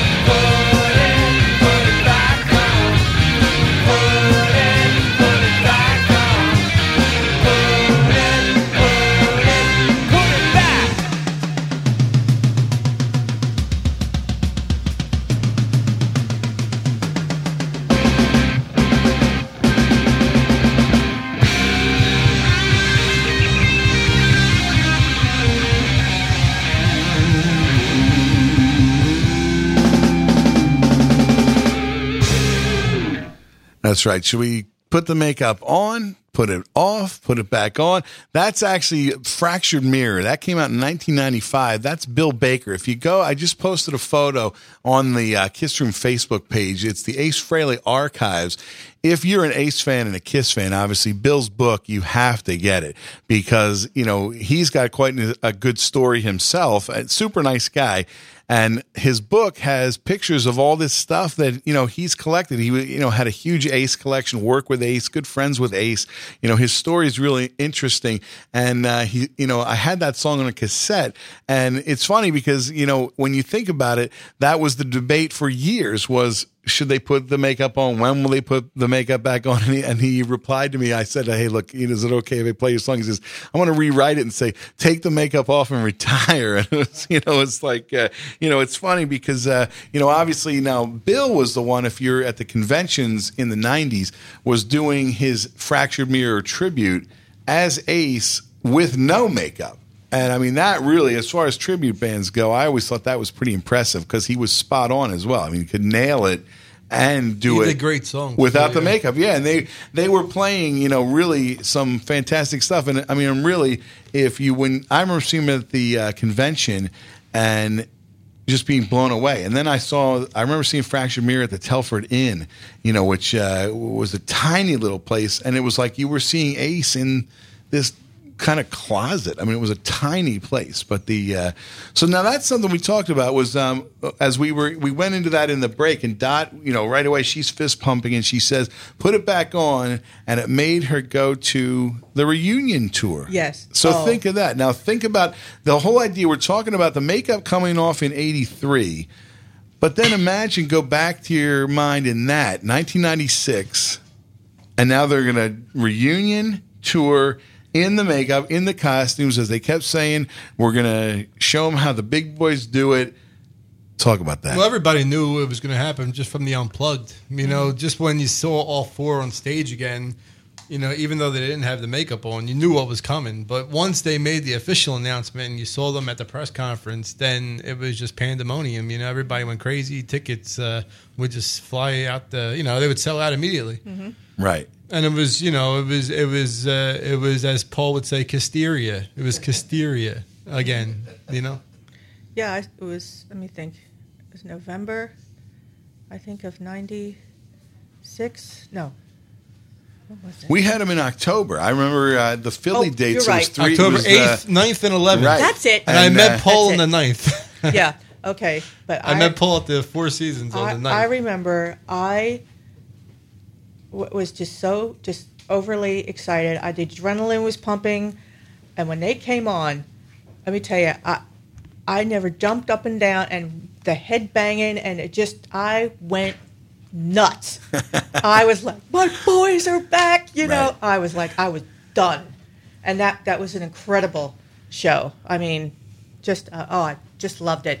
And I remember I brought my nephew. I said, "You got to see this. I know you love the eighties Kiss, but you have to see the original lineup." Well, and it created, like you said, hysteria. Mm-hmm. Everybody was excited about it again. Now, it's funny because uh, my friend Sean Rocks, obviously Sean Rocks coming in from Butte, Montana, he just posted a picture of them from the Animalize era. And just looking at that picture, you know, it's funny. If you listen to the lyrics in that song, uh, you know, in the picture we're seeing Bruce, Gene, and Paul. If you listen to that song, he says, "No one has tattoos of Bruce Kulick." Now, I should have asked Tony DeVille when he was here last month, does anybody ever get a Bruce Kulick tattoo? Hey, I don't know. But uh, good, good question. The uh, you know what? We should probably, we'll give a prize if, uh, if somebody posts that they have a Bruce Kulick tattoo. But, you know, actually speaking of that, run out and get one I wanna, so you can win well, a prize. Here's the thing. I'm going to announce this contest, and, and this is pretty pretty amazing. I mean, last month when David Snowden was here, he brought with him this amazing, unique piece of history, which it's funny. He, he pulls out this. It's this beautifully framed print, and it was an ad for the fan club that David Snowden and Keith LaRue, who you all know as the webmaster of Kiss Online, had created. It was called the Kiss Force. And this is like nineteen eighty-four. And they took out an ad to promote the Kiss Force, and they met Eric Carr, and they met Kiss. And Eric actually signed this ad, gave it back to him. David came in last month and said, you know what, I have this. Why don't you give this to one of your listeners? And so I'm going to announce that right now. It's four thirty-nine here on Friday the thirteenth. What I'm going to do, if you go to the kiss room dot com, go to the win page, there's going to be a box where you're going to go and enter. Now, if you're listening live, it's not even there yet. I'm going to build it this weekend. Um, what I want you to do, it's going to have all the instructions right there. You need to know the secret word. And I'm going to tell you the secret word right now, because I want somebody who listens to this show to win. So I'm going to say it one time. Ready? The secret word is, and it's actually two words because I want you to write this down. Ready? Kiss Force. Okay? And uh, that's the secret word. You need to include that with your entry. Just like we did today, we're going to put your all your names in a box, but you got to qualify. If you don't have the secret word, you don't get to qualify. We're going to put them all in, shake them up. Everybody's got a chance. Somebody's going to win that print next month. You know, on our October show, you don't have to be listening live. That's a lot of people say, well, I can't listen live. I have to be at work. I know, because I can tell by the fact of how many people, there's a ton of people that do listen live. But I get then I get a lot of heat from people that say, well, I can't listen live. I listen on the download via the podcast or whatever. I say, this is open for everybody. You don't have to be listening, but you have to enter. You got to give me your address, and you need to know the secret words, which are Kiss Force. You need to include that, okay? If you go to the kiss room dot com, you can see the print that you're all going to have a chance to win. So uh, pretty exciting stuff. So we got that out of the way, and we, and we want to thank David Snowden. Obviously, that was an incredible thing that he, you know, gave us that to give away. Now, we're rolling up on the last twenty minutes of the show. Um, we've been talking a lot about history. We've been talking a lot about makeup, no makeup, things like that. One thing that's a hot topic among Kiss fans is, should Kiss be in the Hall of Fame? Do, do Kiss fans give a crap about the Hall of Fame? The Hall of Fame clearly has keeping snubbing Kiss.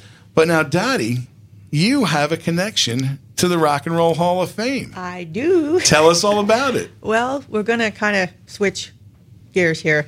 Um, my dad, who uh, who was Ralph Jones, um, played in a band back in the fifties. He played drums with Bill Haley and the Comets. Fast forward to two thousand twelve, I'm going through the feeds on Facebook, and my nephew has posted a link to the Rock and Roll Hall of Fame, and it said the Comets. I'm like, what's this? So I put on the link, and and to my, I don't know, amazement or whatever you want to call it, there is my dad's name fifth on the list. If you go to the Rock and Roll Hall, if you don't believe me, go to the Rock and Roll Hall of Fame website, go to the inductees, go to two thousand twelve, or search the Comets, and he is fifth on the list. I nearly died. I could. I mean, don't call me or anything to tell me your grandpop's been inducted. Oh no! So, anyway, a friend of mine, Rich Schneider, shout out to Rich, um, calls me and basically gives me a pep talk saying, "You have to call them. You have to tell them who you are." You know, and I'm like, "Oh, okay." So anyway, to make a short story, yeah, you should have been making the uh, the uh, thank you speech. Yeah, I know. It was right. It was too late, but and they didn't know he was alive. He died. He passed away in June of uh, two thousand. So I called the Rock and Roll Hall of Fame. I talked to the former president, Terry Shepard, and uh, I got his statue. I had it delivered at work. Now, my brother Bob also plays drums. He's much older than me. I, I said, look, if you want to keep this, you know, go ahead. He goes, no, no, no, you can have it. So I'm like, all right, you know. So, I mean, can you imagine looking on Facebook, clicking on a link, and seeing your dad the Rock and Roll? I was in tears. I'm like, Dad, you made it. That's fantastic. You made it. So that's my connection to the to the Rock and Roll Hall of Fame. So, and yes, Kiss should be inducted into the Rock and Roll Hall of Fame. Absolutely. Well, I think the fans care more than the band does. Yeah. Uh, you know, the, the we we were we went down to a rally in two thousand six that I I remember being a part of. And, you know, we were doing the march in the Rock and Roll Hall of Fame, and we wanted to get Kiss in, and we made all the papers in Cleveland, which is awesome. But, you know, it was we were there for the cause. We wanted them in the Hall of Fame, and uh, I really do believe that the fans care more than Kiss does, because mm-hmm. Kiss kind of, like, go out of the way to just, like, sham the Rock and Roll Hall of Fame, and, and you know, they're not helping the cause. you know, but they, basically they said, you know, if it's important to the fans, it's important to us, you know. Well, and I think they've gotten snubbed enough times that at this point they're kind of like, yeah, you know, whatever. Right. You know, it's actually funny, you know, we started the, the show talking about the book, and, you know, you go through, they're talking about the very early days, and they're talking about, you know, they were playing with this band and that band and this band and that band, and there was a there was a section where they were talking about, you know, um, the bands that played at the Coventry, and there's a list, it's like Kiss, it's like the New York Dolls, it's the Ramones, it's Blondie, it's, you know, the, the Dictators, and Elephant's Memory. And I was like, who's Elephant's? I never even heard of that. So, uh, you know, and then you go, well, maybe that's a band that needs to be in the Rock and Roll Hall of Fame, because nobody knows Elephant's Memory. If there's somebody from Elephant's Memory that's listening, you know, send me one of your songs. Is anyone but, uh, alive? But, you know, but see, that's the thing. I think, you know, I feel like at this point it would be really neat to kind of have a Kiss museum. You know, I'd go see that. But but the fact that your dad could be in there with with. Obviously, he, now the one thing that's also impressive, though, is that photo of your father with Elvis. Elvis. That's an incredible shot. Stuttgart, Germany, nineteen fifty-eight. Elvis was in the army. I mean, here, here's my dad, and here, here's Elvis. Elvis is about a few inches taller, but yeah, I mean, and, and actually, that picture was cropped. There are other people in that picture, but my dad had it cropped. My nephew has an eight by ten of it hanging wow. in his living room, and I have a copy. But yeah, my dad met Elvis. How cool. And, and you look at the picture of him smiling, and you look at me at the picture with Paul Stanley smiling. You could tell, yeah, we're related. Right, right, right. Definitely right. Tell. You know, that's actually something that, uh, you know, we were talking about earlier, was that you have great photos of you and Paul, mm-hmm. you and Ace, yep. you and Peter. Yep. But Gene, you didn't get the picture with Gene. No. So, Gene, you got to come back around, because Dot needs that photo to mm-hmm. complete that. Now, that's actually something. Now, Chris and I have talked about this a couple times in the Kiss Room, but I do want to put you on the spot and have you tell your story of meeting Paul in two thousand six. Oh, yes. Okay. Um, uh, a former employee emailed me and said, Dottie, M M R is uh, interviewing Paul Stanley in studio. I'm like, oh, my God. Now, for anybody around the world who doesn't know, W M M R, one of the top rock stations here in Philadelphia. Mm-hmm. We're right outside of uh, Philadelphia area here in Blue Bell, P A. W M M R, the mighty ninety-three point three. three point three. thirty-nine thousand watt flamethrower. Okay. Um, so anyway, so I'm like, I got somebody to cover for me. So I go up, and I'm walking around the fourth floor like I'm a stalker or something. So I go around the corner, and I go to the entrance, and thank you, God, I saw Nick McElwain. He's one of the producers of the President Steve show. And he opens the door, and I said, uh, Nick, you got Paul Stanley back there? He says, yeah, come on back. So I'm standing there, and Matt was there. Matt was there. I'm standing there, and I'm watching. You know, I must have looked like I was seventeen again. So anyway, they're interviewing him. So anyway, I'm standing outside the studio door. I'm like, okay, just, you know, be cool. You know. So it, out walks Paul Stanley. And we exchange, you know, pleasantries. I told him, you know, uh, how great he was, you know, the night I, I saw him three nights before at the um, Trump Plaza, you know. And... And we, we exchanged pleasantries and everything. And then someone took our picture. And I found out later it was somebody for work for M M R. So I'm emailing everyone and their mother, like, does anybody know where this picture is? You know, and, you know, oh, sorry, we don't know. You know, but what I didn't know was Pierre Robert said, don't send that picture to her. I want to do something special with it. So fast forward to December. I'm in the employee lunchroom, and I'm paged. And I said, well, what's going on? She goes, M M R called.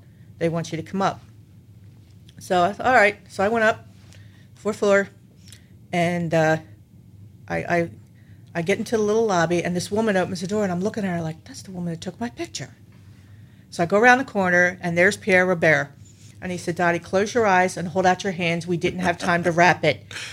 So he hands me this custom frame, I'm sorry, custom framed picture of me and Paul Stanley. He had him sign stationery to Dottie Love and Kisses, Paul Stanley, and his C D. I would um, like I am now. I'm done. That's it. I could not believe Pierre Robert, this broadcast icon, did this for me.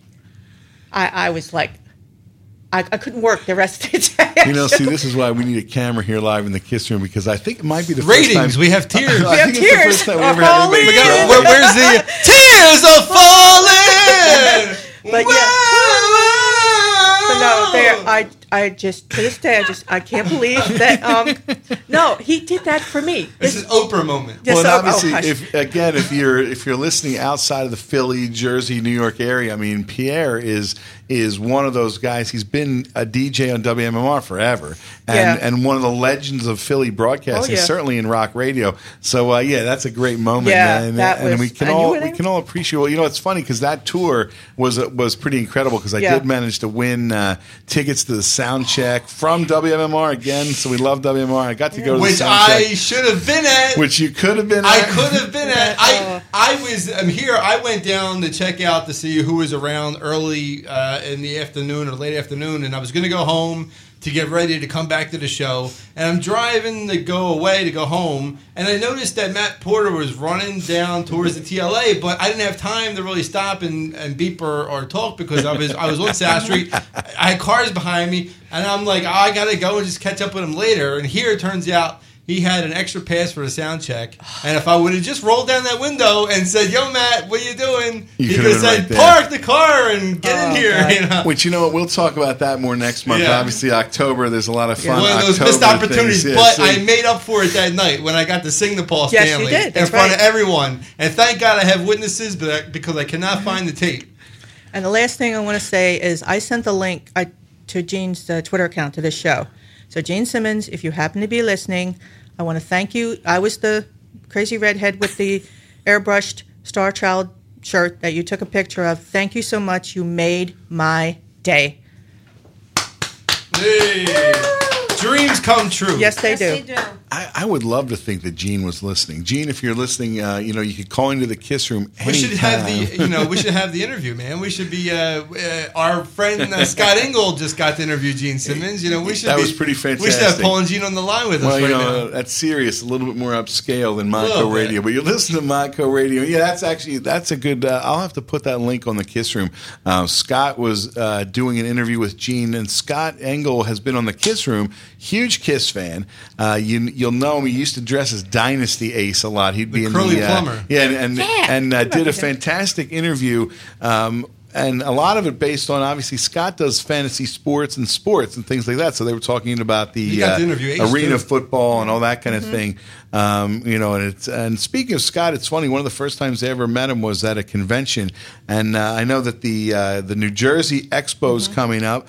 Dot will be there, oh, yeah. and so if you go up and see Dot, and hopefully uh, we can get some good photos of the uh, the convention. Are you going to be there, Chris? Or? I'm going to be at the expo. Um, I got a show that night up in um, upstate New York. Uh, that one I'm not really sure about right now, so I can't really mention it. But uh, while we're talking about shows, uh, I am playing tomorrow night. If you're up in the uh, Troy, New York area, I'm playing at the River Street Pub with the band Kistery, and we are playing with British Steel, a Judas Priest tribute. So Kiss and Judas Priest tomorrow night, speaking of shows.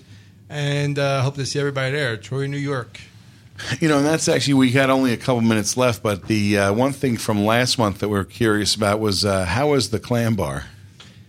I'll tell you. It was uh, a hot night for rocking and rolling. There was a lot of hot clams there, and, uh, and uh, we all had a big rock and roll party. It was great. It was awesome, actually. So that's fantastic. Now, obviously, uh, you know, we're talking a lot about these things. It's it's one of those things that we talk about was with the new book coming out that kind of celebrates the history of the band. And we talked a lot about how the makeup and how, you know, the uh, the different changes in the band. I think that kind of became one of the themes. But really, when you think about it, like we have these exciting things like the expo coming up, like the cruise coming up.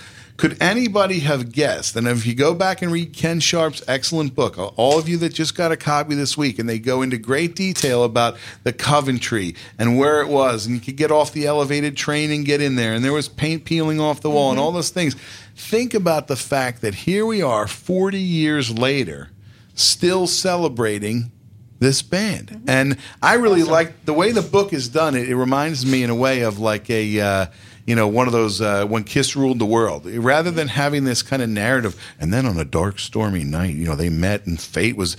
The story is told by the quotes. Yeah. And, I, and I think it's fantastic. And, and I really enjoy the style. Now, it's funny.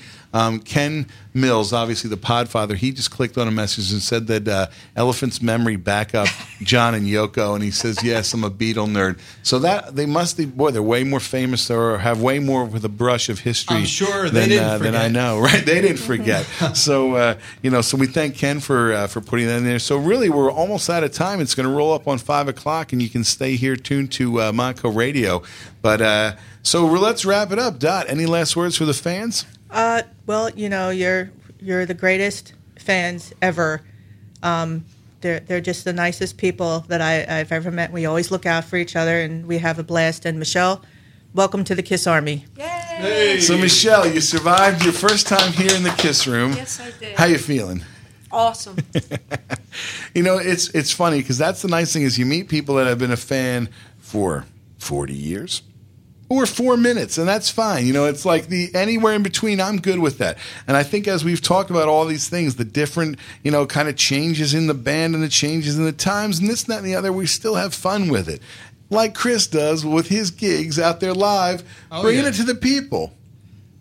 What am I doing? You're wrapping it up because we're out of time. Up. Yeah, people, I will see you soon. Ow! Peace out. And I'm going to pretty much turn the uh, end of the show over to my good friend, the podfather himself, Ken Mills, who's going to talk about some of the other great podcasts that are out there. Of course, we uh, we love them all. There's a links page on the kiss room dot com where you can get them. Or, uh, Ken, why don't you tell us about some of our other good friends? Check out these ads for the following shows. We're proud to call these guys the Friends of the Podkiss Network. We are one.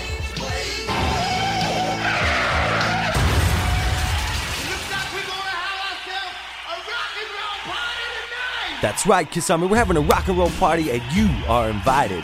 Tune into the Strange Ways Kiss podcast and hang out with your Kiss Army brothers, Jody Havnock, Clinton Harris, and D-Rock. Join us where we celebrate and discuss the gods of thunder. Kiss! That's Strange Ways Kiss podcast. You can find us on Facebook or podomatic dot com. We'll see you there. This is a really big moment. Hi, I'm Cassius Morris, host of Kiss podcast Creatures of the Net. Our show content includes current events of the hottest band in the land, exclusive interviews, and the trials and tribulations of being a Kiss fan. You can check out our show at w w w dot creatures of the net dot com and on Facebook or Twitter. And if you don't know the website name by now, well, you better f***ing learn it. We'll see you here. Kistery Science Theater, the most civilized. Yeah. Oh, f- oh, fuck, Lee. Come on.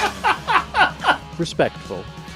Just imagine Gene it's with like, like a with like a washed-up bass. Boom, boom, boom, boom, boom, boom, boom. And serious. No, wait. Excuse me, Bob. You're gonna come over and do my album. Kiss podcast on the web. Kistery Science Theater. We bust balls because we care. Doctors define modern rock disorder as a sudden, intense drop in musical taste affecting all facets of the victims' lives and the lives of those around them. Over twenty million Americans suffer. Do you? Is your newfound love of Axe body spray, leather wristbands, and mountains of hair care products driving those close to you crazy? Has your overwhelming desire to crank Nickelback, drink a sixer of Natty Ice, and yell at girls from the back of a pickup truck seriously impaired your work or social life? The Decibel Geek Podcast offers new hope. The Decibel Geek Podcast, the only podcast proven effective for M R D. The Decibel Geek Podcast corrects the chemical imbalance created by listening to bands like Theory of a Dead Man and Three Doors Down, so that with time and your hosts Chris and Aaron's help, you can move toward recovery. M R D hurts. The Decibel Geek Podcast can help. Visit w w w dot decibel geek dot com to begin the road to recovery.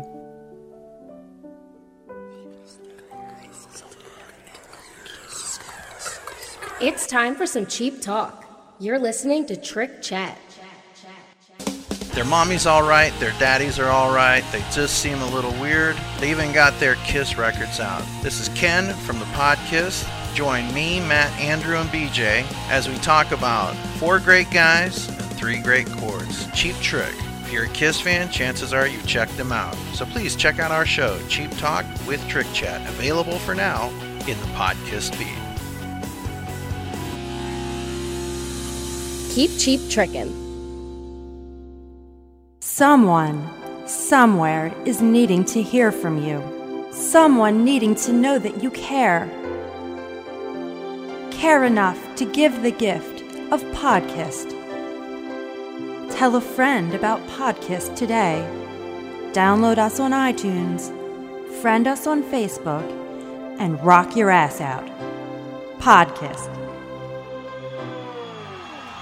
You have been one hell of an audience tonight. Why don't you give yourselves a round of applause?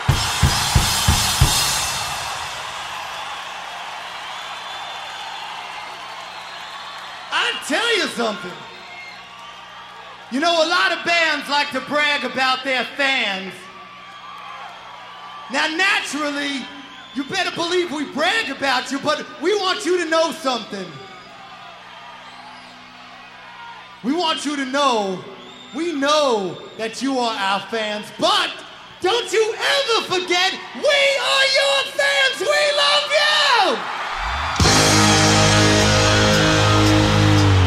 you! Thank you for listening to The Kiss Room. Stay tuned to Montco Radio.